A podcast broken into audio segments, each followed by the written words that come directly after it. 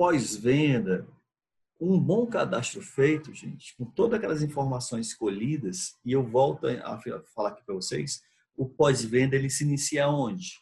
Na venda, uma venda bem feita, com análise, com informações, com venda de soluções bem feita, ele vai te gerar uma, uma pós-venda sensacional. Então, perguntas e anotações. Na hora da venda, é muito importante você cadastrar as ter perguntas inteligentes e anotações que possam é, contribuir para o pós-venda. Então, o pós-venda, ele se inicia, ele é gerado na venda. Você, ou então você vai ligar para o seu cliente e vai falar. Muita gente não pesquisa nem o produto quando vai fazer o pós-venda, pesquisa só um atendimento. Mas você pode ir lá no seu sistema, o que esse cliente comprou?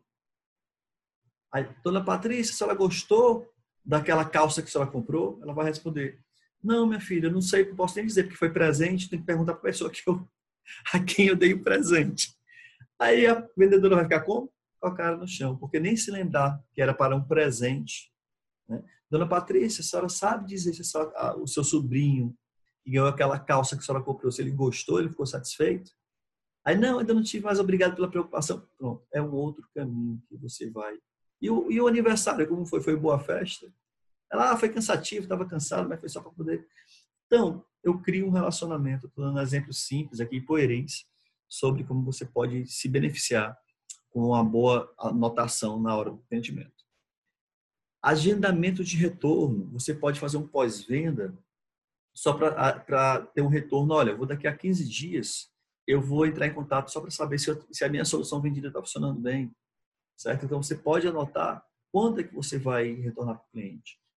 Porque, Alan, é, um pós-venda com no, no, numa lavagem de carro, como eu falei, eu posso fazer? Pode.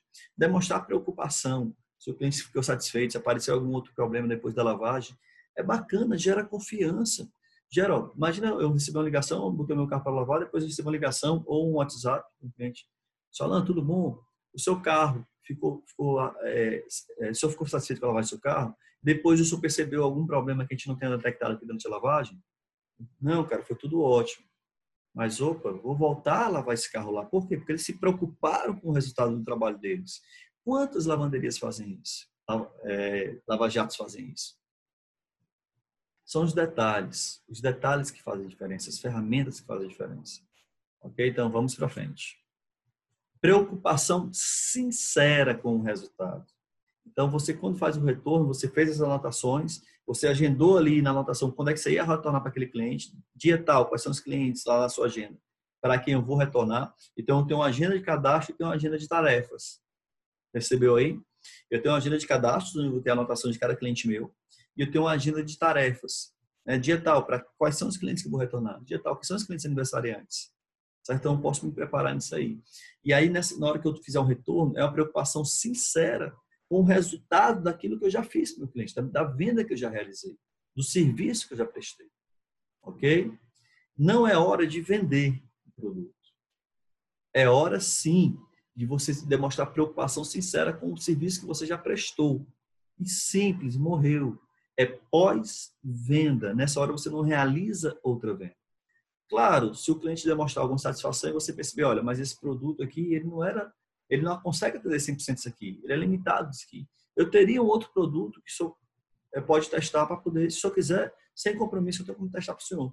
Então, eu continuo, eu, eu, bem, foi uma venda que surgiu da conversa.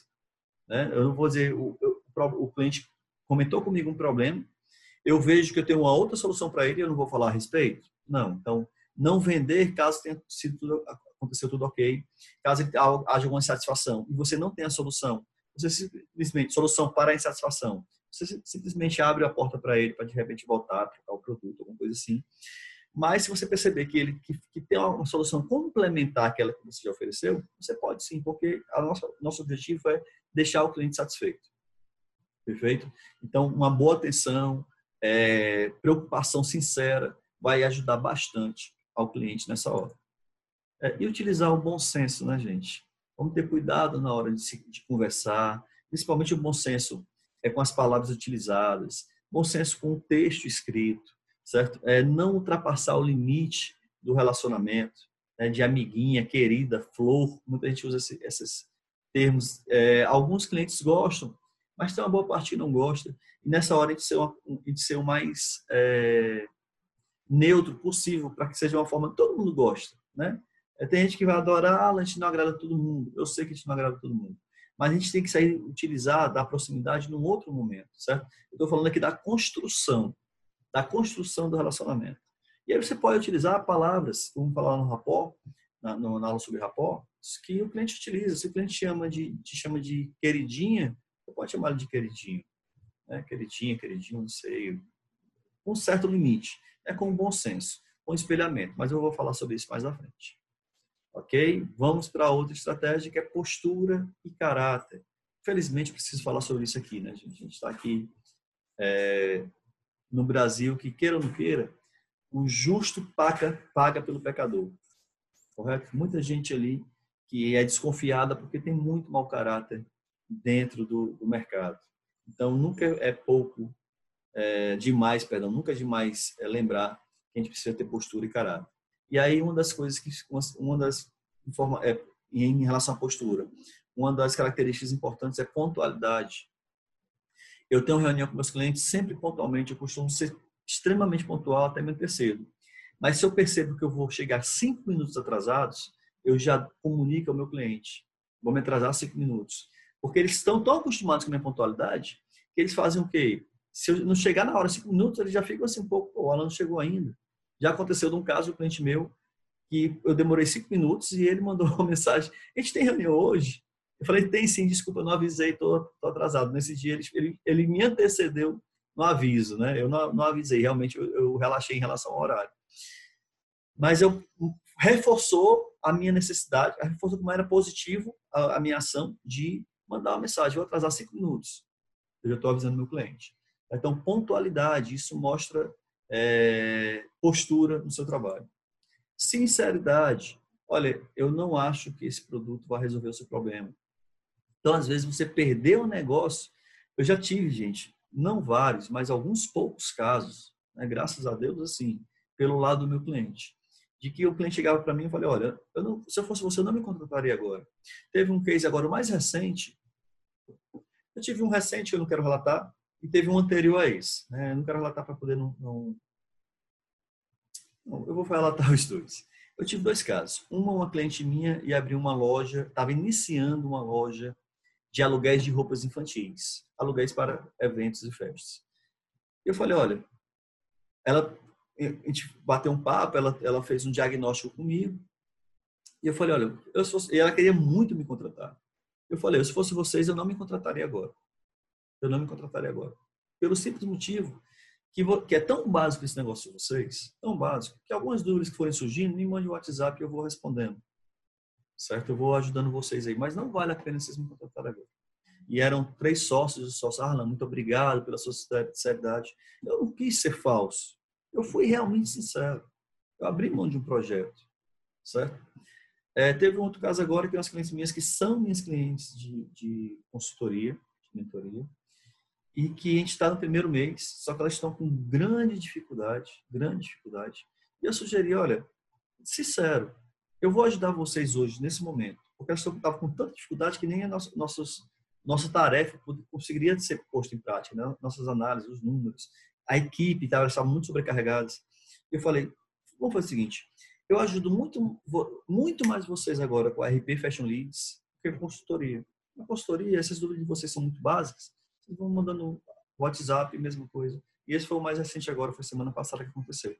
Então, é muito importante você ter sinceridade na oferta de, do, do, produto. Se você acreditar que seu produto pode resolver aquele problema, acredite. Se você acha que aquela roupa não ficou boa para o seu cliente, fale, não ficou bacana. Porque ele vai se vestir a roupa, vai chegar em casa, não vai se sentir bem com a compra daquele produto. O marido ali ou a esposa vai dizer, poxa, tá péssima essa roupa ele vai se sentir enganado por você e aí nunca mais retorna. Porque, é, gente, olha só, outra coisa. Eu não sei se eu falo isso aqui, senão vou até anotar. É, é ótimo aquele cliente que reclama, porque ele está te dando a oportunidade de voltar. O ruim é aquele cliente que não reclama. Esse é péssimo, porque ele vai gastar o dinheiro dele em outro lugar. Tem até um texto do, do, da, do proprietário da Walmart, que ele fala sobre isso aí. Certo? Então, eu sou aquele cliente que não reclama, mas eu também nunca mais volto. Então, cuidado com esse cliente que não reclama. Certo? Cuida, treine sua equipe para isso, para ser sincera. Mas às vezes, para ser sincero, eu preciso de quê? De bom senso, né? Não é ser, ah, tá horrível, não, só ficou gorda. Né? Tem que ter cuidado, certo? Então, realmente é um desafio. Olha só como tudo isso forma um conjunto do grande desafio que é, que é empreender. E muitas vezes os empresários estão ali despreparados, com a equipe despreparada, vendendo de qualquer forma. Ok? Vamos para frente. Integridade, seja correto nas suas ações. Se o cliente pagar mais, não deixe. Se o cliente, é, é, se você reservou uma peça para um cliente, respeite aquela peça para o seu cliente. É, seja correto no seu julgamento. Seja íntegro. Demonstre isso para o seu cliente. Teve um caso, teve um caso é, de um cliente meu. Eu, como eu trabalho com muita empresa, como eu trabalho com muita empresa de moda, uma das coisas que eu, que eu prezo é pelo respeito a, a, entre os meus clientes. E quando eu busco equipe, quase todo o mercado aqui de Fortaleza fica sabendo que eu estou precisando de algum profissional.